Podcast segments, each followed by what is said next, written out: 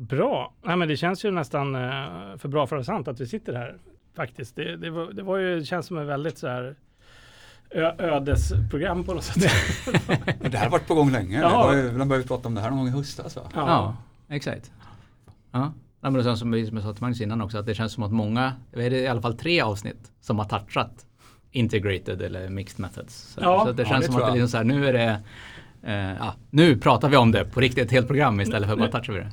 Välkommen till marknadsförarens guide till verkligheten. Häng med på guidad tur.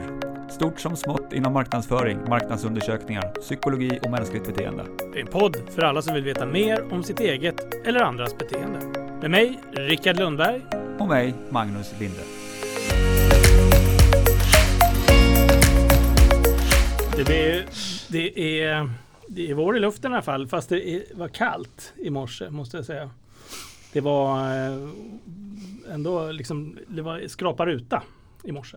Var det så kallt? Ja, det var det. Mm. Uppe med göken, nej den har inte kommit än. Men eh, eh, den gör som den gör våren, den kommer och går och ger och tar kan Ja. man säga. Eh, England öppnar. Det är ju intressant att se vad som händer där med, med England. Eh, Jag såg massa fryntliga pubbesökare i tv igår. Ja, det är trevligt för dem. Ja, men de har ju kommit väldigt långt med vaccineringen också så att eh, det, det, jag hoppas det håller för dem bara. Och vi ser också tendenser på återhämtning i reklammarknaden läste jag i morse här. Sociala medier börjar kunna ta betalt igen och sådär så att det är om det är ett sundhetstecken det vet jag inte men, men eh, i alla fall ett tecken. Kort sagt det är vår i luften. Vi sitter på Clarion Sign Hotel igen och det är vi väldigt glada för. Nu har vi kört remote här ett par, ja, förra gången i alla fall så satt vi hemma vid och körde. Så att det känns alltid lite trevligare i studion. Ursäkta. Lisa. Ja. Mm. Men vi sitter ju inte här själva idag. Nej, Vi gör inte det. idag har vi en gäst som vi har byggt upp för länge. Ja, Faktiskt. Så vi har verkligen lagt ut en röd långmatta för här. Nej. Ja. Men det är, det är uh, människa full av insikter tror vi. Martin Dyring, välkommen till Marknadsförarens guide till verkligheten.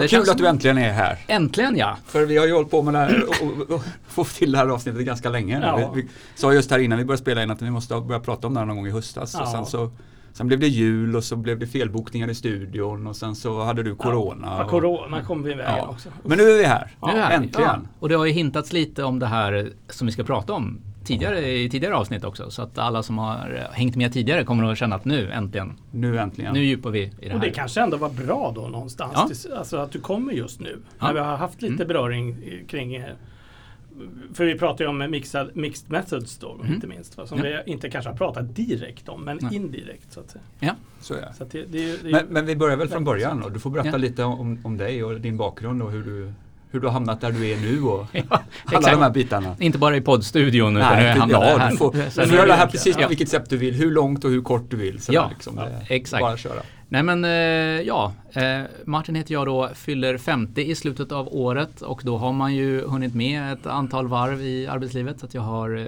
varit i insikts och analysbranschen i ungefär 20 år.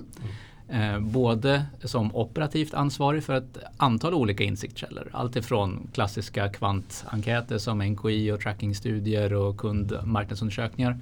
Men även för kvalitativa eh, insiktsarbeten och också beteendestudier eh, eller beteendedata. Eh, sånt, affärsdata också. Så jag har varit runt på flera olika insiktskällor. Det är det som jag bär med mig in i det här. Det är därför som jag tycker att integrated eller mixed methods är så intressant. Så det är min operativa del. Sen har jag suttit i över tio år i ledningsgrupp för marknad, eh, kommunikation och försäljningsavdelning och också då som ansvarig för insiktsverksamheten på ett företag. Så jag har både det strategiska perspektivet och operativa perspektivet. Eh, som jag tycker är väldigt roligt att eh, förena. Eh, och sen har jag då suttit både som chef och som expert och som nu konsult numera och som linjeanställd. Så jag tycker det är bra om man har provat på alla olika roller vilket gör att man får ett, ja, mer förståelse för hur, hur det fungerar och då större chans att eh, göra lyckade insatser tycker jag där kring hela. Absolut, men äh, research och analys har varit den röda tråden. Det har varit den röda tråden ja. nästan oavsett vad jag har börjat. Jag försökte göra annat men, men, men, efter en tid så har jag alltid ramlat in i att ja, men vi behöver ta reda på vad kunderna egentligen tycker och då har det blivit jag. Så jag får väl inse att jag får sluta kämpa mot det utan hela tiden vara där inne. Eh, istället göra. Ja, exakt. Ja. Nej, men har jobbat för olika företag, alltifrån eh, multinationella jättar som G, Ikea, eh, Swedbank, Viaplay till statliga eh, myndigheter och ja, SVT och så vidare. Och sen så jobbat också med ja, små idéburna organisationer som Gapminder.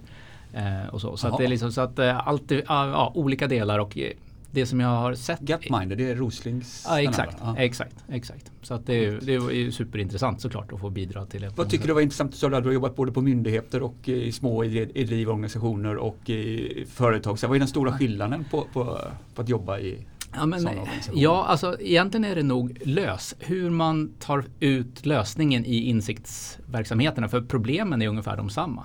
Ja. Det tycker jag är intressant att säga. Så det är väldigt generiskt. Det tycker jag att man, och det är väl kanske både bra och dåligt. Men det är i alla fall intressant. Jag har inte stött på någonting som avvägt, avvikt väsensskilt från någonting annat. Eh, utan det är nästan oavsett vart man hamnar så är det, du landar ner i ungefär samma problem. Eh, eller utmaningar ska jag säga då hela tiden. Så det, det, är spännande. Men, men det är såklart i en gigantisk internationell organisation så ser lösningarna helt annorlunda ut såklart. Än, um, än i mindre organisationer. Och det kan vi ta tillbaks till det ni pratade om i tidigare avsnitt. När vi pratade om user research till exempel. Då, att där i ett, i ett stort företag så kan en sån person vara extremt specialiserad på nästan en kundgrupp och en metod. Men i ett mindre företag då kan ju den göra precis allt som vi pratade om då i, mm. det här. Så det beror ju väldigt på både liksom vilk, hur många personer du möter, om du behöver hantera en internationell organisation eller om du behöver hantera en att det bara är tre personer och det är that's it. Mm. Så att, men, in, men insektsutmaningarna tycker jag är, är samma. Eh, faktiskt. Och så, så, det upptäckte jag redan när jag drev eget en liten sväng. Eh, precis när jag fick eh, min första barn, vilket var en dålig timing då. Men då, då försökte jag försvara marknadscheferna för det var många marknadschefer som trillade ur ledningen. Så då startade jag ett eget eh, och skrev en bok. Eh, marknadsförarens nyckeltalshandbok ingen mhm. kioskvältare. Eh, men, men intressant för att försöka se hur kan man bli relevant och så vidare. Så jag har hela tiden haft det också spåret parallellt. Eh, att jag, jag tänker att det här är någonting som kan visa hur mycket marknadsförare och insiktsmänniskor kan bidra till företaget. Vilket jag tycker är på väg att man blir eh, sidosteppad på många olika sätt. Så att man behöver komma upp igen och visa vad man kan bidra med och hur man kan bidra. Spännande. Eh, det Finns boken att köpa fortfarande? Eller? Eh, den eh, vet jag inte. Jag tror till och med att den går att ladda ner Aha, eh, okay. gratis. Så, eh, så. Men, ja, men jag kan kolla om länkarna funkar så kan, jag, mm. kan vi lägga ut i sådana fall i eftertexterna eller länkar sen. Absolut, det tycker jag. Ja. Mm. Vi får byta. Ja, ja just det. Ja. Exakt. Vi byter bok med varandra. Bok, bokcirkel. Bokcirkel, ja, precis. Exakt. En avstämning då. Ja, precis. Och se, går igenom vad, vad, vi har tyckt om varandras böcker. Ja. Nej, och, eh, och, eh, nej, men, och, och sen så är jag också då med i styrelsen för, styrelsen för Swedish Insiders. En eh, branschorganisation för just vi som jobbar med marknadsanalys, kundinsikter eh, och så vidare. Det är en oerhört intressant organisation tycker jag för att det är så enkelt då att nå väldigt många. Det är många som jobbar med det här. Eh, men att få knyta kontakter, lyssna på intressanta seminarier och så vidare. Så jag tror att den är ännu mer relevant nu eh, när man kanske inte riktigt träffas på samma sätt som förut. Eh, och det är så stor tryck på förvandling eller omvandling i insikts... Eh, ja, mm vad man är. Så att hålla sig uppdaterad, uppdaterad heter det. Mm. Så är det. Eh, och, och, och, när det inte är coronatider så är det väldigt trevligt med research bar som de arrangerar. Exakt, så då kan man träffas där ja, också. Precis. Den saknar jag lite. ja, ja, nej men den kommer vi igång med så fort som möjligt. Ja. men ni har ju lyckats eh, med digitala seminarier. Så. Ja, ja, exakt. Mm. Och webbinarier och så vidare som har sänts och så vidare. Så det är, mm. där tycker jag det är intressant för att det är ju såklart jättemycket som händer nu med kundernas hur de uttrycker sina behov. Det är inte säkert att kundernas grundläggande behov har förändrats av det här men hur man uttrycker dem, hur man vill ha dem tillfredsställda och kanske nya kundgrupper som etablerat nya beteenden som har kommit in. Så det finns ju verkligen anledning för alla att se över sina insikter. Mm. De man hade pre-corona behöver inte alls vara samma nu eller de håller på att förändras och hur ligger du då bäst positionerad när det väl släpper. Där tror jag vi kan se en antal, kommer att kunna se förändringar i eh, företag, vilka som lyckas och inte. Mm när det väl drar igång igen. Vilka har varit snabbast, vilka har varit kloka och investerat i det här. Ehm, så att man eh, ligger bäst till när det väl börjar släppa. Så det, ja, det tror jag kan bli riktigt spännande. Men, och, och sen har jag landat då eh, som konsult nu, sitter som Head of Insight på en eh, konsultbyrå som heter Antrop. Eh, prisbelönt UX, insikts och tjänstedesignbyrå. Det som är intressant att sitta i den verksamheten det är ju att man både gör insiktsarbeten men också sen tar ut lösningarna ofta till kund. Så att man inte bara stoppar vid insikterna. För det tycker jag är intressant. Så jobbade jag även som linjeanställd och det tycker jag är intressant generellt. Att det är bra om man som insiktsperson kan få sitta med vid bordet och ta fram lösningarna. Jobba med kommunikationsförbättringarna, jobba med produktförbättringarna. Så att man, för då lär man sig också hur man behöver kommunicera insikterna för att de ska kunna bli användbara. Annars är det lätt att du bara blir en person som publicerar rapporter eller presenterar rapporter. Och tappar på det där. Så att man ska vara med vid bordet och ta ansvar för hur bra gick det här för utvecklingen och inte. Och hela tiden ge tips på vägen när man utvecklar. Vad kan man ha menat med det här? Vad är det för behov vi försöker tillfredsställa? Känner du att det ändrar ditt perspektiv när du, lägger, när du designar undersökningar också? Eller? Att, att, du, måste, att du tvingas, jag vet att du måste ta ansvar för det här senare. Absolut, absolut. Ja. absolut. Så, och det tror jag också de som gör lösningen känner. Att man är mer med. Att jag kommer inte bara att släppa det här. Det finns en risk tycker jag, det jag har sett som en av problemen. Som nu pratar jag ju som förespråkare för insight communityn. Mm. Men det finns en risk att man som insight community människa bara prioriterar insikternas eh, validitet och det får man ju såklart inte eh, slarva med. Men du måste på något sätt förstå vad är en tillräckligt bra undersökning? För om du gör dig omöjlig i resten av organisationen för att du alltid måste ta för lång tid på dig eller det kostar för mycket pengar eller någonting. Då kommer man hitta andra sätt att få de insikter som man behöver. Och de behöver inte bli bra och till slut så blir man en rundningskon och obsolet i ledningens ögon eftersom man inte längre blir tillfrågad eller så. Så att det där tycker jag är en, det måste man navigera eh, bättre. Tror jag. Eh, Intressant. Än vad vi gjort tidigare. Ja. Vi var ja. på Antrop. Exakt, och där, ja, men exakt. Och, där, och, där är, och där gör vi liksom bägge sakerna. Så det är ju superintressant att vara. Men och, så nu sitter jag här och jag bes, eh, sprider evangeliet. Ja. Äh, säger jag, så. För det, jag upptäckte i slutet på när jag, började, när jag jobbade på eh, AMF var det, eh, pensions och fastighets, eh, att när vi fick ihop insiktskällorna, vilken oerhörd kraft det blev. När man kunde sitta tillsammans i ett rum och utgå från företagets planer och inte ha bestämt att man skulle göra på förhand några insiktsarbeten utan utgå från företagets strategier och mål och man satt med alla insiktsexperter och de som var produktägare i, internt i företaget och tillsammans kom fram med en insiktsplan. Och så att alla förstod vad som hände, man förstod hur man byggde på varandra. Det blir ett, ett oerhört driv eh, och tryck när man väl blir eh, som en naturlig del i alla processer. Man kommer inte in för sent för det finns ju alltid en risk att man taggas på eller man, gör en, man blir ansvarig för en Jeopardy-undersökning har väl vi alla varit med om. Att man vet svaret redan och så ska man bara försöka bevisa det med en undersökning. Men att man, man hela tiden är med och bygger upp och, och driver agendan för då kan man ju faktiskt också driva företagets prioriteringsagenda för att det är ju kundinsikterna borde ju vara en av de tyngst vägande skälen för hur företaget ska prioritera. Mm. Eh, och att jobba på ett annat sätt kräver en ganska långvarig insats. Det är svårt, det vi kommer in på nu, det vi, som är integrated insights som man kallar det ibland, eller mixed methods som själva grundmetodologin heter. Det är det som vetenskapliga begreppet för det, eller hur du ska kombinera olika insiktsmetoder. är ingenting som är, det är inte lättare att jobba på det sättet det lättaste såklart det är ju bara att ta insiktsbehovet själv och så kör man. Och så pratar man med bara sina kompisar som kan samma saker. Och så gör man, det är ju det bekvämaste sättet. Mm, vilket gör att vi som människor kanske oftast tenderar, om vi inte blir nudgade åt ett håll, att köra mer i silos. Som det ju har hänt. Vilket är en av de mest vanligaste problemen i, i företag. Att folk, insiktskäll, eller insiktspersonerna sitter i olika silos. För om man sitter i olika organisationer som styrs av olika mål som inte riktigt pratar med varandra och i värsta fall motarbetar varandra. Ja just det, jag, jag lyssnade på ett webbinarium med dig någon gång, då kallade du, du pratade om dataskärgården. Ja, som, exakt. Som, ja, Precis. Med, med, isolerade små öar. Exakt. Av, om, men om, om, vi backar tillbaka där då, för, ja. för, det vi pratar om nu är det som du kallar för mixed methods mm. eller integrated insights har du också. Ja. Men om vi börjar med definitionen på det, vad, vad, hur ska man liksom, vad är det för någonting? Ja, exakt, det finns ju inget bra namn så vi kanske kan eh, döpa det här idag. Jag kan tycka ja. att integrated insights, eller integrerad insikt då, finns ju mm. ingen anledning att prata engelska. Ah. Eh, integ integrerat insiktsarbete är egentligen mm. ett väldigt bra namn för det, det beskriver mer vad, det, vad man gör än mixade metoder. För det, blir, det handlar om en insiktsarbete och det handlar om att du integrerar flera olika källor. Så på, om man, man kan ju prata på en hög nivå eh, på, på, en hög nivå så handlar det om att man det är ett arbetssätt och en metod. Hur ser du till att företaget utnyttjar alla sina olika insiktskällor på ett bättre sätt för att få djupare insikt, för att få mer agerbar insikt och bättre insikt. Det är högnivådelen. Och sen så får man ju såklart fundera på vad, vad är det här då? Eh, och, och då, in, då, kan man ju gå ner på nästa nivå som handlar om Ja, du behöver förstå att olika insiktsmetoder har olika styrkor.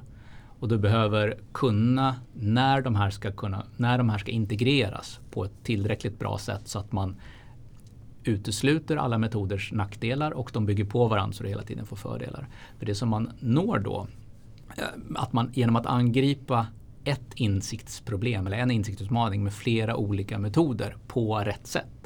Det du skapar då är ju det som många eftertraktar som en single source of truth, pratar vissa om, eller en enad voice of the customer. Um, och då helt plötsligt får du en kraft i insiktsarbetet som gör att företaget kan lyssna på det. Det som händer ofta nu är att företagsledningar får många olika insikts, insikter presenterade till sig från olika avdelningar. Du har um, Data Warehouse-gänget som säger att det händer en sak. Du har försäljningsgänget som presenterar ett antal andra insikter. Och så har du marknadsgänget som presenterar en tredje insikt. Det behöver inte vara skurna på samma sätt men ledningen det är väldigt svårt för ledningen att ta till sig det här som en samlad del och dra eh, insikter på det. Men det det också handlar om då ska jag säga är one source of truth. Det handlar ju inte om att det är en insiktskälla som ska få bestämma. Eller att det är en kund som ska få bestämma vad allting handlar Utan det handlar ju om att en gemensam företagstolkning av alla insiktskällor. Det är det som är integrated insights.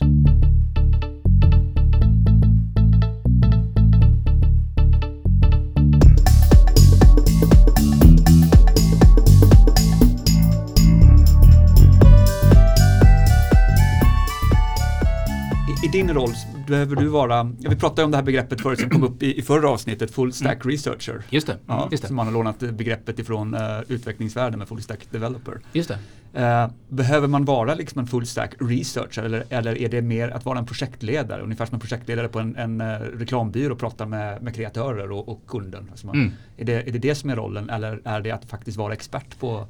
Och, och där tror jag det är olika beroende på vilken företagsstorlek du har. Ja. I de st större företagsstorlekarna då finns det absolut utrymme för en egen position som är eh, Integrated Insights-människa. Det ser vi också på de konsultförfrågningar vi får och jag ser det mer på de jobbannonser som kommer, till exempel både Spotify och Ikea och sådana företag som har mycket internationell verksamhet. Där börjar man anställa folk som har, eh, då har man kravet på att du ska kunna mixed methods. Mm. Och då gör man bara det. Men sen så det här kommer ju inte slå ut specialister, kan jag lugna alla lyssnare då hela tiden. Man kommer fortfarande behöva specialister på stora företag som kan de här metoderna. Men däremot så behöver du någon som kanske är bryggan mellan de här, som kan försöka förstå när ska vi använda vilka metoder och hur ska de här användas tillsammans. Så att eh, i vissa fall så betyder det att du inte behöver kunna djupt om alla metoder och i vissa fall så kanske du behöver kunna djupt om vissa, meto eh, vissa metoder. För mig har det varit en fördel i att ha jobbat och varit operativt ansvarig för alla olika insiktskällor. För då har jag fått det lyckats få det förtroendet hos alla som har jobbat att jag kan vad de här insiktskällorna gör. För jag tror att man måste ha ändå man måste ha tillräckligt djup kunskap om de här källorna för du måste förstå när de kan kombineras. Om du kommer in som en ren projektledare utan att ha jobbat med insiktsmetoderna, då tror jag att det är svårt att styra. För Du mm. måste, måste förstå tillräckligt mycket. Jag tror inte man kan komma ren utan insiktsmetod. Men däremot kan man komma från olika insiktsmetodkällor eh, och bli en integrated. Om man tittar till exempel på Spotify. Eh, där har ju då den personen som är chef över ett produktteam kan komma antingen från user research-sidan eller från tekniksidan, beteendedata och så vidare. Den personen är chef över både då eh, produkter, eh, UX-människor och teknikmänniskor och eh, kvantmänniskor och sådär. Så att man behöver inte, man har på sätt slagit sönder silosarna vilket är bra. Så man behöver komma, man kan komma från vilket håll som helst men du behöver ha tillräckligt djup kunskap om hur metoderna fungerar för att ska ha möjlighet att styra dem helt enkelt. Det låter ju vettigt att, att man behöver ha en viss, en viss mått av eh, kunskap för att kunna styra. Ja. I detta, det helt klart. Ja, men, och, och, det har ju funnits liknande eh, tendenser tidigare. Om man varit med så länge som vi har så har man ju sett det, det fanns, det hette BIC förut, Business Intelligence Competence Center, där kallas insiktshubbar och så. När jag pratar om det här på, på seminarier så finns det alltid oftast en äldre man längst bak. Jag får säga det eftersom jag också är en äldre man som säger så här, här, så, här har vi alltid jobbat. Eh, eh, men, men, men det, som är, det som är bra med det här, eller, och, och det är det som är kanske det svårigheten med integrated insight, eller integrerad insiktsarbete, att det låter som en no-brainer. Att det är klart att vi behöver samverka. Men när man tittar på hur man får till samverkan så inser man att det är mycket mer komplext och komplicerat än vad man först tänker att det borde vara. Och därför så har i alla fall hittills de flesta ändrat sig eller alla har ändrat sig och sagt okej, okay, nej det är så här vi borde ha jobbat eller det är hitåt vi har siktat men vi har inte fått till det. Och det är fördelen då med Mixed Methods som själva det akademiska ämnet heter det är att det är just drivet av akademisk forskning. Så det betyder att när ett konsultbolag inte längre vill jobba med det här då kommer den att finnas kvar. Tittar man på de tidigare ansträngningar som har gjorts i att vara åt de här riktningarna då har det drivits av konsultföretag som har tänkt att det här är någonting vi vill åstadkomma och när de har slutat så har den strömningen slutat. Men hur, eh, hur långt tar ni på Antrop ett fall om man säger så? Är ni även kreativa då i slutändan eller stannar ni vid liksom gör så här? Nej, utan det är det som är skillnaden och det, det tror jag flera byråer skulle behöva bli bättre på. För det tror jag kunderna oftast behöver. Att man både gör eh, alltså grundarbetet innan själva insiktsarbetet och sen så tar ut koncept. Ja. Eh, och så vidare. Sen så har vi inte så att vi internt kan eh, koda färdiga lösningar. Eh, men, men, men i alla fall ett steg längre. Och det tror jag oftast blir mycket intressantare för det betyder också att du behöver frågasätta dina insikter på ett mer sätt än vad du skulle göra annars. Om du bara levererar insikten punkt. Då är det lättare att kanske dra säkra slutsatser eller dra och så. Om du ändå måste ärva vidare det här i själva konceptutvecklingsarbetet. Då behöver du tänka, men vad är faktiskt, framförallt, vad är faktiskt agerbar insikt? Då levererar man inte lika mycket sånt som du inte kan agera på. Eftersom du måste visa att du har tagit nytta av din, ditt insiktsarbete i nästa fas. Mm. Så jag tror alltid att det är bra, både som i konsultbyråer eller som eh, linjan, eh, linjeanställda, eh, att vara med i i själva nästa steg av mm. insiktsarbetet. Vad ska det leda till? Och det leder ju såklart också när man blir ifrågasatt, eh, vilket man alltid blir och vilket man ska bli. Till, i, bi, bidrar du med tillräckligt stor nytta, då blir det också mycket lättare att visa att ja, jag har varit med i de här konceptarbetena, det blev det här.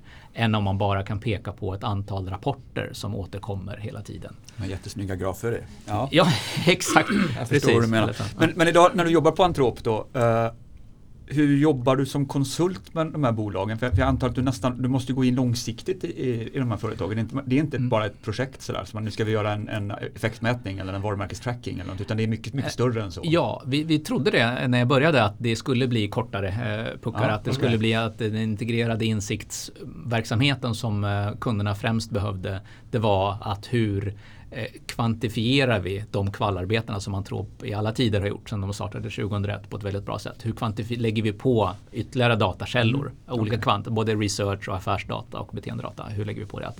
Men det visade sig ganska snabbt att det som det har varit mest sug på det har varit det som du är precis inne på Magnus, att, en, hur utvecklar vi insiktsverksamheten. Hur tar vi fram en insiktsstrategi för att eh, bestämma hur vi ska jobba med insikter framåt och sådär. Och det är ju längre puckar hela tiden. Så därför har jag suttit på många långa uppdrag nu. Så det finns så, egentligen två delar. Så att eh, ja, som strateg jobbar jag med det och som eh, ja, sen jobbar jag mer operativt i att genomföra insiktsarbeten också. Men de är ju kortare. Eh, Alltifrån bara kvantarbeten om man vill göra så eller att man gör integrerade insiktsarbeten vilket såklart jag tycker är mest spännande. Just det. Men det är nästan ett organisationsutvecklingsarbete som du gör på de här bolagen nu. Att våga ja. få ja. att stuva ja, om insatsarbetet till, till att bli mer integrerat. Absolut, absolut. det är det. Det är, som, det är som verksamhetsutveckling helt enkelt. Så ja. det, är, det, det, är, alla delar utifrån förändringsledning eh, och, och, jobba med, och där känner jag också att det är bra att ha jobbat operativt med alla frågor för då får du mycket snabbare förtroende, du blir lyssnad på, du kan förstå när du intervjuar vad som inte fungerar där och du förstår lite varför det inte fungerar och du kan också förstå varför man har jobbat på det olika sätt. Mm. För det är, inte så, det är inte så att det nödvändigtvis är fel på det sättet vi har jobbat på. Det är bara det går att jobba på ett bättre sätt som gör att insiktspersonerna kan få mycket större genomslag och vi kan tydliggöra våra nytta som vi levererar insiktscommunityn på ett bättre sätt. Så ja. det är inte så att allting vi har gjort hittills har varit fel. Eh, det var så att vi skulle kunna jobba ännu smartare och för att kunna vara, få en plats ultimat i, i, i ledande position i företagsledningar och så vidare. Då är det här ett snabbt sätt att få ledningens ögon på sig. När man börjar leverera rapporter, dashboards och så vidare som samlar ihop både researchdata med inte researchdata och, som, och, och sen så drar vidare sen vilka slutsatser kan vi dra av det här. Då är du väldigt mycket mer relevant mm. än om man skär ner det här och bara gör en NQI-undersökning på mm, en viss kundgrupp eller liksom sånt eller, så, eller vad som helst, även eh, kvalitracking eller beteendedata om man bara tittar på sin data. Då får du ju också om det ska bli riktigt bra tillgång till väldigt mycket värdefull data från företag, uppdragsgivarna då i sig. Att, mm. Och det är ju också en väldigt styrka då att kunna jobba längre så att säga. Absolut. Och det förtroendet då. Ja, så ja. man får nytta av det. Mm.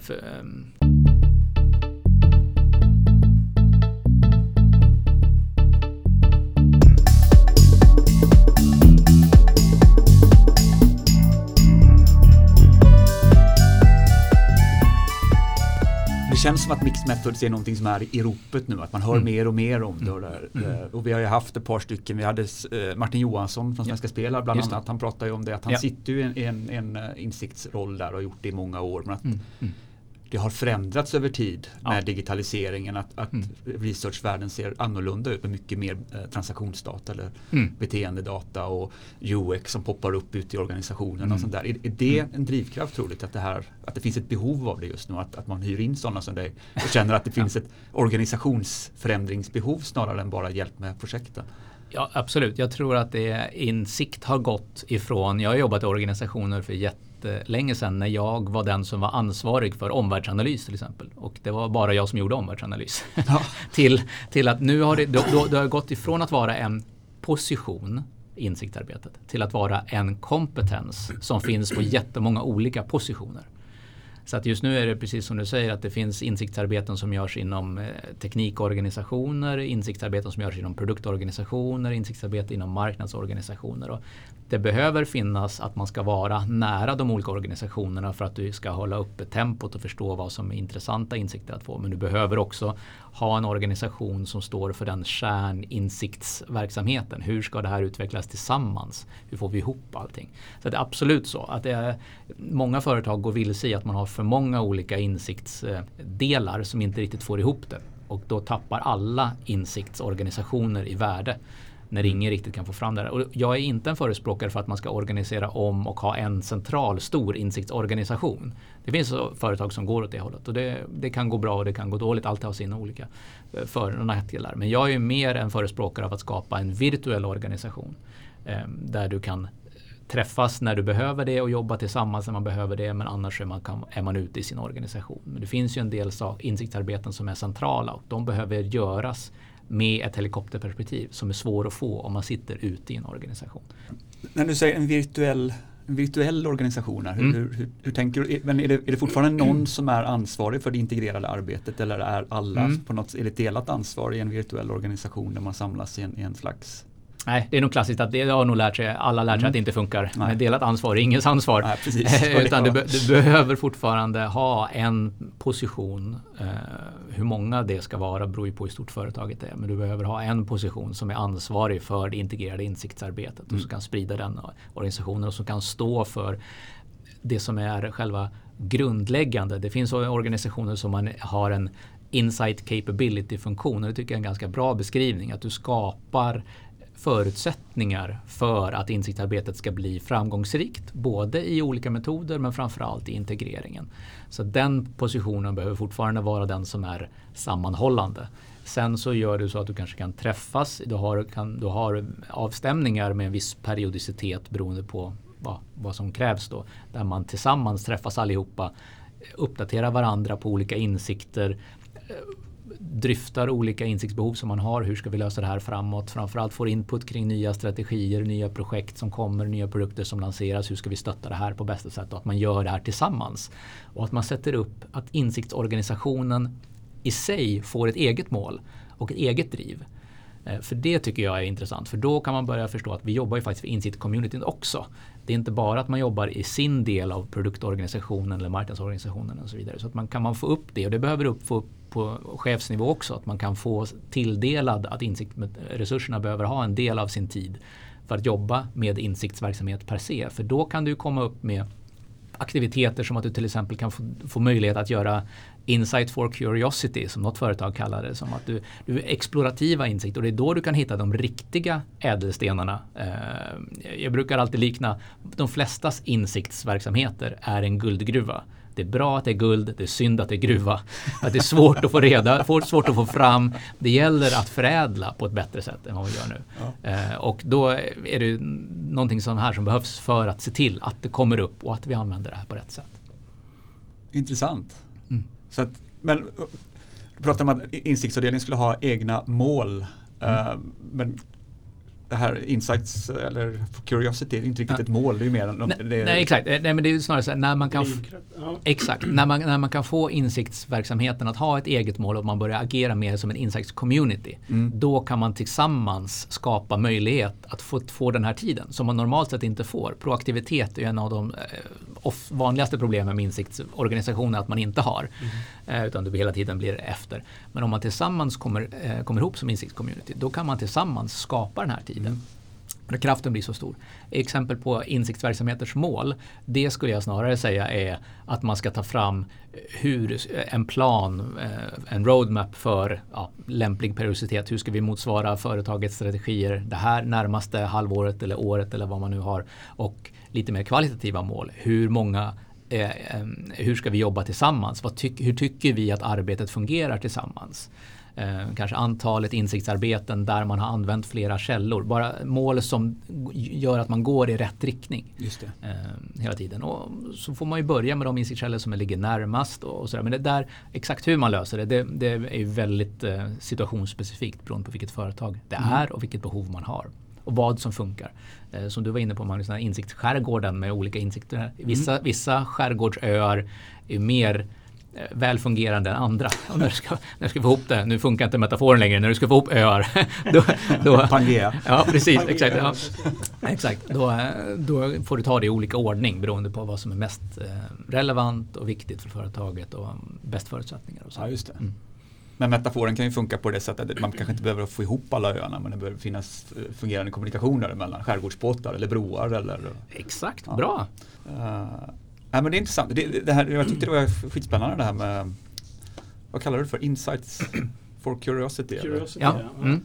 Det, det, det, känns ju, sån här full stack research, det har vi ju lånat från utvecklingsvärlden. Här känns mm. också nästan som sån här grej som man har lånat från startupvärlden och, och utvecklingsvärlden. Det har ju varit ganska mm. vanligt tidigare att man har haft några timmar varje vecka eller kanske en dag till och med när man får programmera saker bara för att det är kul. Mm. Och ur det har det ju fötts massor med spännande saker på Absolut. de här bolagen. Så jag tror jättemycket på ja. en sån idé att, ja. att släppa loss kreativiteten och låta folk go crazy. Mm. Om nu analytiker och researchers gör det, jo, men det, med rätt styrning och rätt mål tror jag det. Eh, det är såklart, nu är man ju väldigt hårt pressad av sin operativa verksamhet och du blir styrd av de målen som man har. Men kan man få KPI som är på en annan nivå, att du ska uppleva det. Jag, jag hade som till exempel som, eh, som mål eh, när jag satt som chef för en insiktsverksamhet att minst en leverans skulle gå fel.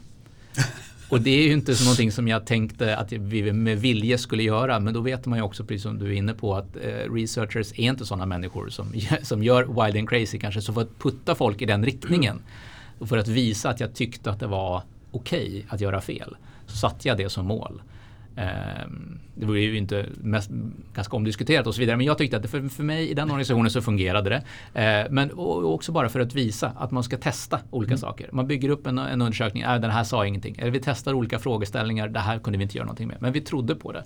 Ehm, vi testade, vi gjorde ingen off the rack undersökning utan vi la upp den här själv. Vi kombinerade de här, ja, det sa ingenting. Och det får vara okej. Okay.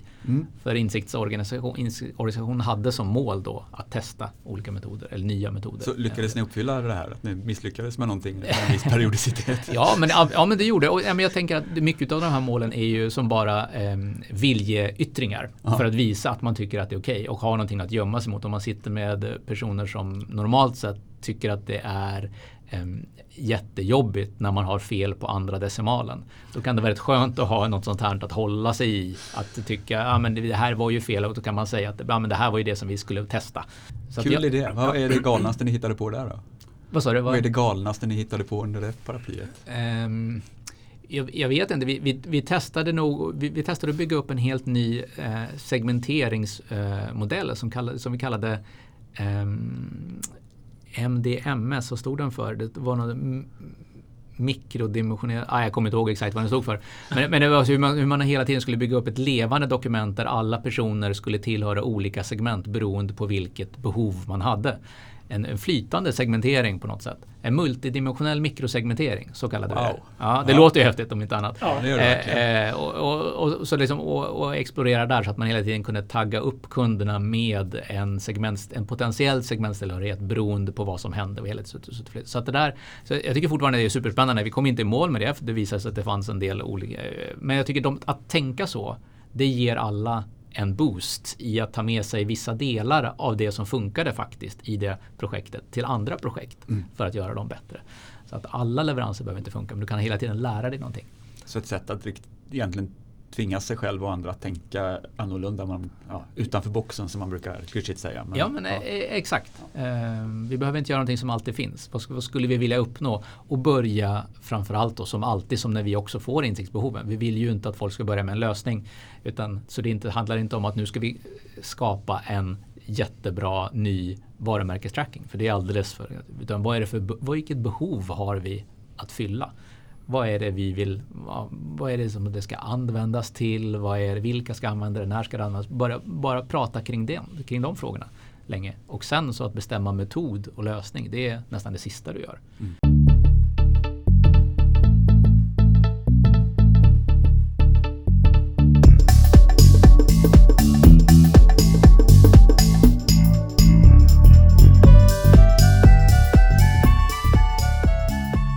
Man nu ska börja jobba mer med integrerade insikter då? Vad, mm. Om man inte ringer dig det första man gör, hur ska man tänka? hur ska man tänka om man vill börja med det här själv liksom i en organisation? Ja, men, eh, första stegen? Jag tänker så här, vi, om man eh, går ner ytterligare en nivå, vi har, vi har förklarat det på de två översta nivåerna vad integrerat insiktsarbetet är. Om vi går ner ytterligare en nivå så, bara, så blir det mer konkret för företagen. Då, är det, då handlar det om fyra insiktskällor och man kan tänka sig då, jag brukar rita upp det som fyra bollar och då har vi de två bollarna till höger som handlar om researchinsikter, alltså undersökningsinsikter. Där du måste fråga eller observera en kund eh, för att få reda på någonting. Och de två bollarna till vänster är mer data, sånt som redan finns. Information som vi får från webbarna eller från våra affärssystem och så vidare. Så det, det är de här fyra bollarna. Det är de källorna som ska integreras på olika sätt. Och nu får jag komma tillbaka till att jag är en stor pragmatiker för att de här bollarna kan man säkert diskutera jättelänge i ett helt eget program om de är rätt uppdelade eller inte. Men det här är så jag väljer att se på det i alla fall. Då har vi den överst till högra bollen, då, om vi går tillbaka till research-stapeln, så, är, eh, så är det kvalitativ research och sen är det den undre bollen är kvantitativ research. Och kvalitativ research är ju jättestor i sig.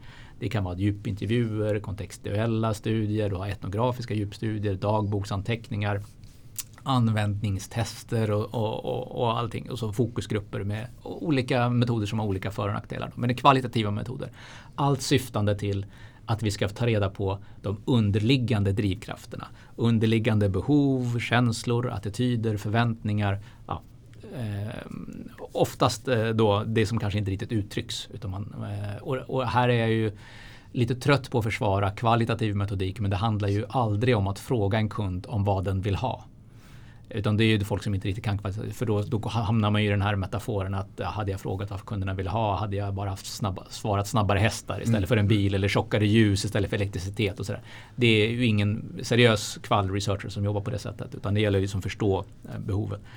Eh, eh, och sen kvantitativ research, den andra delen i den här. Där, där har vi ju ja, vanliga enkäter, alltså, ta fram olika resultat som ska kunna skalas till att vara generaliserbara för en population. Så att du har kvalitativ är ju oftast mindre urval, kvantitativt större urval så gör du på olika sätt, olika metoder för ihop där.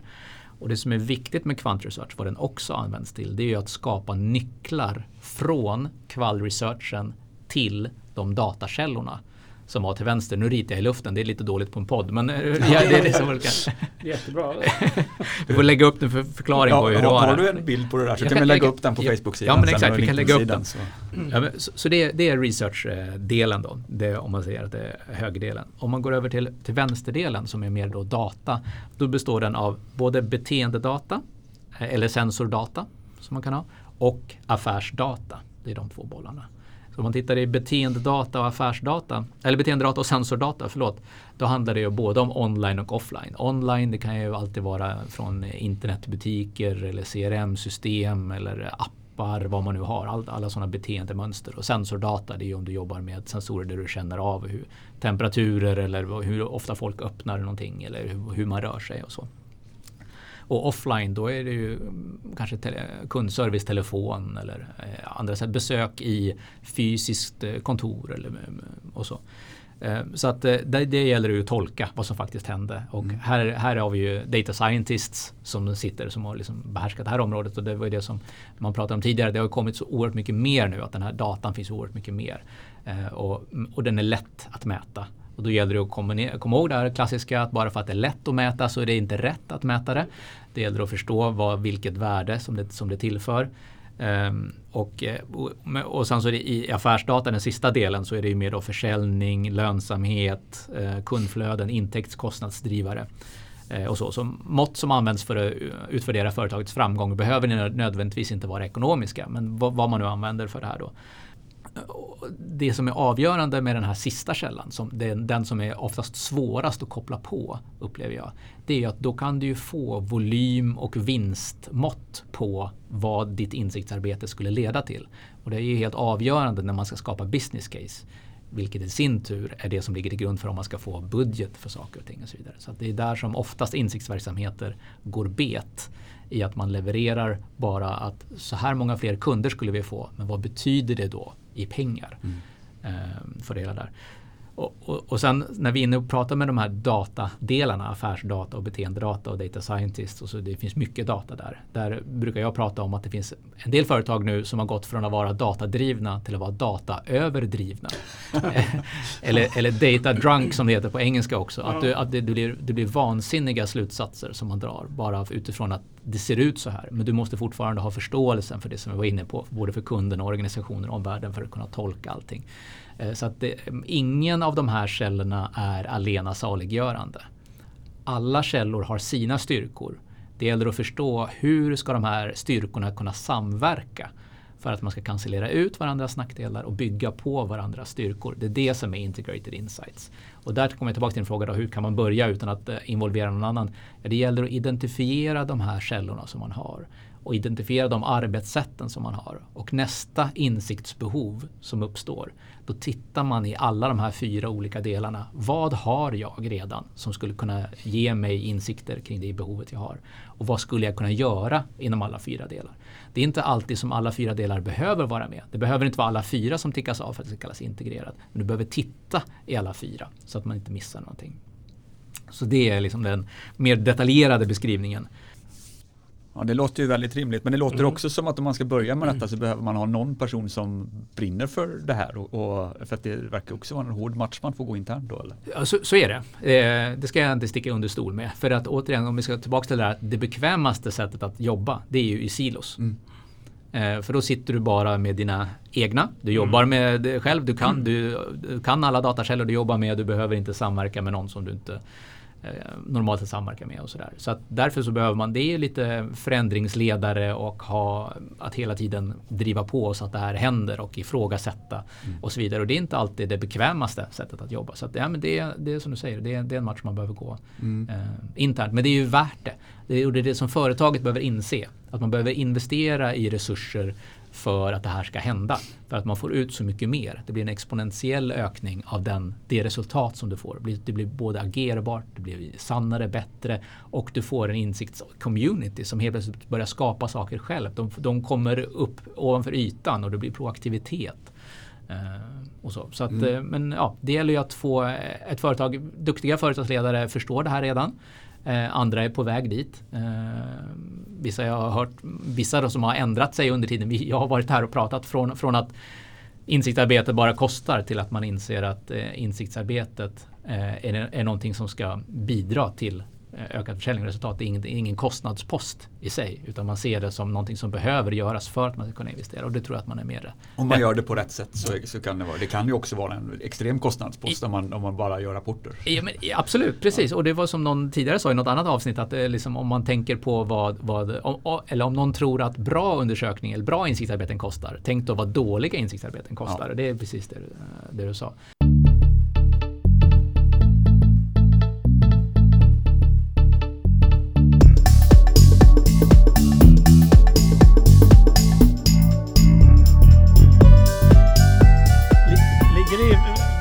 För det här då? Det låter ju så när du när jag lyssnar på det, att det här är, nu börjar man förstå, nu går, men är det så också, känner du att det, liksom, man går mer mot det? För jag har hört lite sån här tvärtom då, att det, många gamla undersökare, att det, nu sitter de bara och läser på på Agerdata, Google Analytics och man sitter och tittar på hur blev det, hur gör man, man kan följa och optimera. Men mm. Mm. det här talar ju gudskelov inte för det utan Nej. snarare för att det, det, det finns en, liksom en, en, en, ljus framtid för det. Så att säga. Absolut, under de här två åren där jag bara har fått förmånen att, att jobba med det här så har jag fått ett, eh, märker ett oerhört tryck och vi har blivit tvungna att anställa flera som också jobbar mm. med det här bara för att, för att motsvara behovet. Så det, jag tror absolut att det finns en stor rörelse mot det här. Det betyder ju inte att alla kanske kommer att jobba på det här sättet. Det finns säkert de som kommer att jobba på annat sätt också. Men vad jag har märkt är att det här är ett oerhört framgångsrikt och starkt sätt att jobba med, med, med insikter. Men sen har jag också märkt det som du eh, påpekar, eller det du nämner, att eh, det finns de som har sagt så här, ja men nu kan jag själv inhämta insikter. Jag behöver bara bläddra igenom mina egna sociala medier för att få en känsla mm. av vad insikterna säger. Så det är ju det som är, det är den chimära risken när man har insikter så nära, till, delar av insikter nära sig. Det betyder inte att de här är fel insikterna, men du kan inte veta om det var all insikter du behövde bara genom att scrolla i fem minuter, utan du behöver hitta någon som kan utesluta att det är systematiska fel eller Någonting sånt. Så, så att, men det behöver inte vara fel att man kan det. Men det, det är det här, är det lätt att mäta eller rätt att mäta? Det, det där får man jobba bort. Mm. Jag tror att vissa företag kommer att uh, tänka att alla kan göra det och så behöver man inte samverka mer och så tänker man att man tar sig fram på det sättet eller att man testar. Det finns säkert möjligheter till det också. Mm. Uh, men, uh, men i de fallen som jag har sett och de som jag har varit med när man har fått till det här så är det oerhörd kraft och vackert. Och då, kommer, då får vi väl se i framtiden vilka företag som kommer att bli de mest framgångsrika. Jag ser ju bara utifrån vilka företag som efterfrågar de här resurserna. Mm. Eh, så är det ju företag som har bestämt sig för att vara i framkant eh, och vinna ja. där. Ja men det ligger ju någonting i vad du säger där, det som du var inne på förut också, det här med data drunk och det här att det mm. finns så mycket idag och det är väldigt lätt att göra också det. Men mm. man, man, alltså, man, skickar ut en liten enkät i, i Hotjar eller mm. man, eh, mm. ja så att, mm. då krävs det ju att det finns någon som kan synka ihop det där någonstans också så att det inte bara blir en massa lösryckta blir en sån här extrem skärgård med massa små holmar överallt bara. Nej men precis. Och blindskär som man kör på.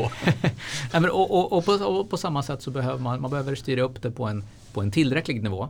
Eh, men inte vara den som, inte, man får inte vara polis heller i organisationen. För det, du måste ha någon tillräcklig governance-nivå som gör att det blir tillräckligt bra och du får alla att gå i rätt riktning så att man till slut börjar undersöka på, på, på rätt sätt. Där. För man kommer inte heller att tjäna på att stoppa alla insiktsarbeten så som de görs nu och sen så gör man om det och sen börjar vi jobba på rätt sätt. Utan det kommer hela tiden att behöva, det blir en gradvis förändring eh, liksom, utav det här förstås. Mm. Men, men, det finns ju en stor frustration upplever jag när jag då ofta pratar med ledningspersoner i företag på att eh, men till exempel eh, som en landschef sa till mig att jag har så mycket insikter att jag kan bevisa vad som helst. Och, och, det är ju så det känns säkert när man får presenterat för sig. Du sitter bara på ledningsgruppsmöte som är två timmar och under den två timmarna så kommer det fyra olika insiktskällor och, och, visar massvis med snygga grafer och diagram men som säger olika saker. Det blir omöjligt för de personerna som sitter i ledningen att förstå hur de förhåller sig till varandra. Mm. Om det inte finns ett gemensamt språk. Eh, för man kanske sitter på olika målgrupper och så vidare. Vilka eh, källor eller vilka insikter som är värt mest för företaget. Och så där. Ingen hjälper ledningen att göra den här sammanflätningen utav insikterna. Och då blir det ju till slut som vissa säger, ah, då scrollar jag själv igenom. För det blir enklast och då kan jag också stå för att jag har, jag har sett den här insikten när jag scrollade igenom mitt Facebookflöde eller tittade på en rapport, den, den rapporten som man själv är närmast sin, sin egen avdelning eller den som jag förstår mest. Eh, Och då blir det ju fel eh, bevekelsegrund som bestämmer vilket, vilken insiktskälla och vilken insikt som blir den som, som slår. Mm. Ja, precis. Och det krävs på något sätt någon som kan filtrera analysen av det här också genom ett, alltså med, med ett, ett speciellt fokus då antar jag. Exakt, för där är du inne på en annan sak som, är, som jag upplever vi är dåliga på som insights community. Det är att förädla insikterna tillräckligt mycket när vi presenterar dem. Mm. Det finns allt ifrån de som presenterar rådata nästan Ja men ni ser ju själv och så är det ett Excel-ark på massa sidor och så är det såklart ingen som kan tolka det där. Eh, jag, hade, jag hade ett exempel där, jag, där det visade, det var ett Excel-ark som hade gått upp på, på styrelsenivå som visade eh, kundflöden fram och tillbaks. De hade, det här hade passerat så i åratal genom styrelsen utan att någon hade gjort någonting. Så fick jag fatt i det där och så gjorde jag om den presentationen till en eh, en hink och så gjorde jag hål i hinken rent visualiserat så visade det att kunder rann ut och vi fick in kunder i hinken på olika strömmar visuellt. Helt plötsligt skulle den föredras för på varje styrelsemöte framåt och man skulle ta beslut utifrån den hela tiden. Så det är fortfarande samma grund, samma insikter men presenterat på olika sätt. Mm. Och, så att, och där ska vi inte överskatta folks förmåga att ta till sig information heller att alla som sitter i, i, ledningen, de har inte så himla mycket tid till att processa all data. Även om de såklart oftast är väldigt smarta så är det inte så att de hela tiden har förmåga att läsa in hur mycket som helst. Så kan man hjälpa dem att visualisera det på rätt sätt förstås. För det finns ju de som kan visualisera insikterna på fel sätt också. Det är vi inne på det. Eh, på som du säger att vi behöver bli bättre på att förädla eh, analysen på rätt sätt. Och på rätt sätt är då också utifrån vad syftet var med undersökningen. Vilka behov har man och vad företaget behöver höra så att det blir agerbart också så man kan använda det. Det, det finns ju också de här klassiska insikterna som presenteras att ja, vi, eh, våra mätvärden gick upp 2% där och ner 1 där. Det är ingen insikt. Det är möjligtvis en observation av någonting. Så, så, så, så att, utan du behöver förstå vad betyder det här då och varför och vilka undergrupper drev det här? När började förändringen? Alltså, det gäller liksom att hitta den storyn. För storytelling som jag tror vi också pratar om, det, det är ju också väldigt viktigt. Eh, för det är ju, på lång sikt är det det som folket kommer att komma ihåg. De kommer inte komma ihåg siffrorna riktigt. Men de kommer ihåg eh, min hink. Den kallades Martins hink till slut. Det är ett dåligt namn. Men det är så här, det, det är liksom, det, det, det, det, så här, någon kundbasanalys. Det är det de kommer ihåg till slut. Eh, och då har man ju vunnit någonting att den här insiktskällan var viktig. Ja. Ja, jag tycker det är jätteintressant för det, det, har vi pratat om. Det finns ju faktiskt med i den här boken som du ska få sen också. Ja, ja. handlar ju om, om, det och att just handlar om storytelling. Vi har lånat en hel del av idéerna ifrån Heath, heter de Brothers, som skrev mm. en bok som heter Made to Stick. Ja, som pratar just, just om det här att vi inte, vi inte är gjorda för att ta emot statistik eller förstå statistik intuitivt. Men historier Nej. är vi eh, evolutionsmässigt programmerade för att ja. förstå. Ja. Så därför får man göra det. Tror du att det bottnar i att undersökare haft en bild av att de ska vara någon slags objektiv, att man ska vara väldigt objektiv, man ska aldrig ta ställning. Eh. Mm. Om jag ska eh, kasta sten i glashus så kan det, det kan bero på det och det kan mm. också bero på att man um, uh, vill framstå som att det är mycket mer komplicerat än vad det är. För att det är så chimärt enkelt att ta reda på vad en kund vill. Alltså man, man, man, många som inte kan det här säger ju ofta att men hur svårt kan det vara? Det är bara att fråga kunden. Och vi som då vet är att det är väldigt svårt. Det är både hela, ha hela hur du ska fråga, vem du ska fråga, när du ska fråga. Det finns massvis med sånt. Är hela, he, egna poddavsnitt bara det. Men, eh, men och det kan vara en motreaktion mot att det framstår så chimärt enkelt. Att man behöver Eh, Eh, man vill presentera resultat som är så komplicerat att man försöker beskriva att det är svårt. Jag vet inte. Jag har faktiskt på riktigt hört folk som säger så här att nu ska vi visa att det här vi gör är sofistikerat och avancerat. Och då är det ju väldigt svårt såklart att nå fram. Och det blir värre av att vi har olika språk i olika insiktskällor. Eh, och och den är, det är ju så att alla källor kan inte alltid användas. Men men de kan användas i olika delar av insikts, olika process, olika faser av insiktsarbetet. Så det blir fler perspektiv egentligen? Fler perspektiv. Man har, ett, man har ett ämne som man vill studera eller man, vill ha ett, man har ett företag som man vill ska växa egentligen. Så ja. kan man eh, skapa 360 graders perspektiv då för att använda en annan eh, sliten, eh, litet uttryck. Men, ja, men, eh, ja, men det är lite grann det det handlar om. Då. Exakt, och, men då, då blir det ju inte alltid bekvämt att bli ifrågasatt av någon som inte kan. Men då får man ju ta sig den tiden, som inte kan sin egen insiktskälla kanske. Men då får man ju ta sig den tiden. Och ibland kan man ju faktiskt ta fel. För det brukar vara en klassisk fråga så här, men okej, okay, du säger att vi ska integrera insiktskällorna, men vad gör vi om insiktskällorna pekar åt olika håll, mm. olika saker? Det är en klassisk fråga. Eller, eller man är rädd för att göra det. För att tänk om de gör sånt här. Och det, är, det är ju en klassisk problem också. Att man när jag kommer in till organisationen och säger så här. Min kvant visar det här och deras kval visar någonting annat. Vilken är rätt? Mm. och det är inte heller någonting. Det är ju inget utgångspunkt som borgar för något bra samarbete i det här. Man, har oftast grävt ner sig i, liksom, i, i den samma. För det, för det blir ofta så, om jag ska ta ett sista exempel. När jag, när jag kommer eh, ny till ett företag så och så ber jag, så samlar jag folk i, i samma rum eller i samma Teams-möte. Eh, och så ber jag dem berätta om kunderna.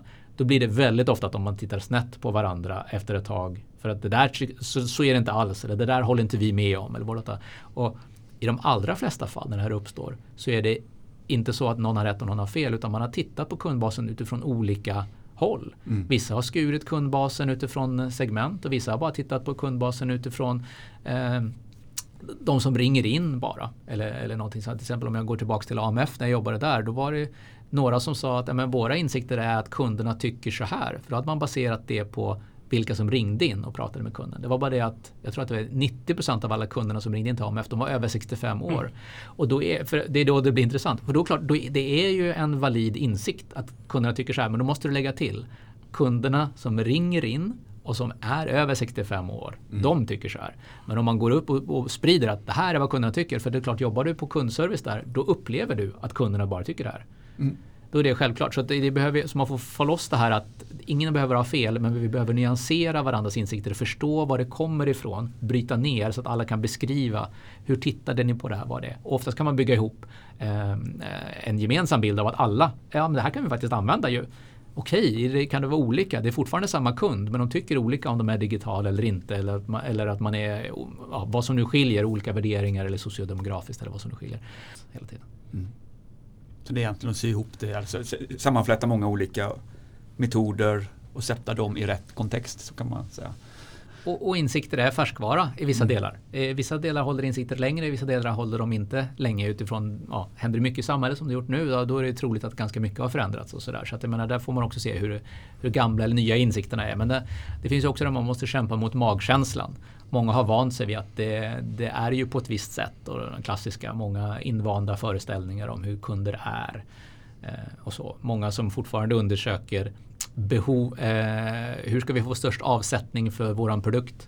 Mm. Alltså mer man undersöker säljprocessen eller något snarare istället för att undersöka behovet som finns som du skulle kunna tillfredsställa med dina tjänster. Du kanske behöver, ja, finns det inte så stor marknad överhuvudtaget så är det en intressant slutsats men det kan vara svårt att presentera den för ledningen kanske. Men det, men det, ja, det är någonstans där också hur, vilken ut, utgångsläge har du när du börjar göra. Klok, Verkligen. Kloka ord. Mm.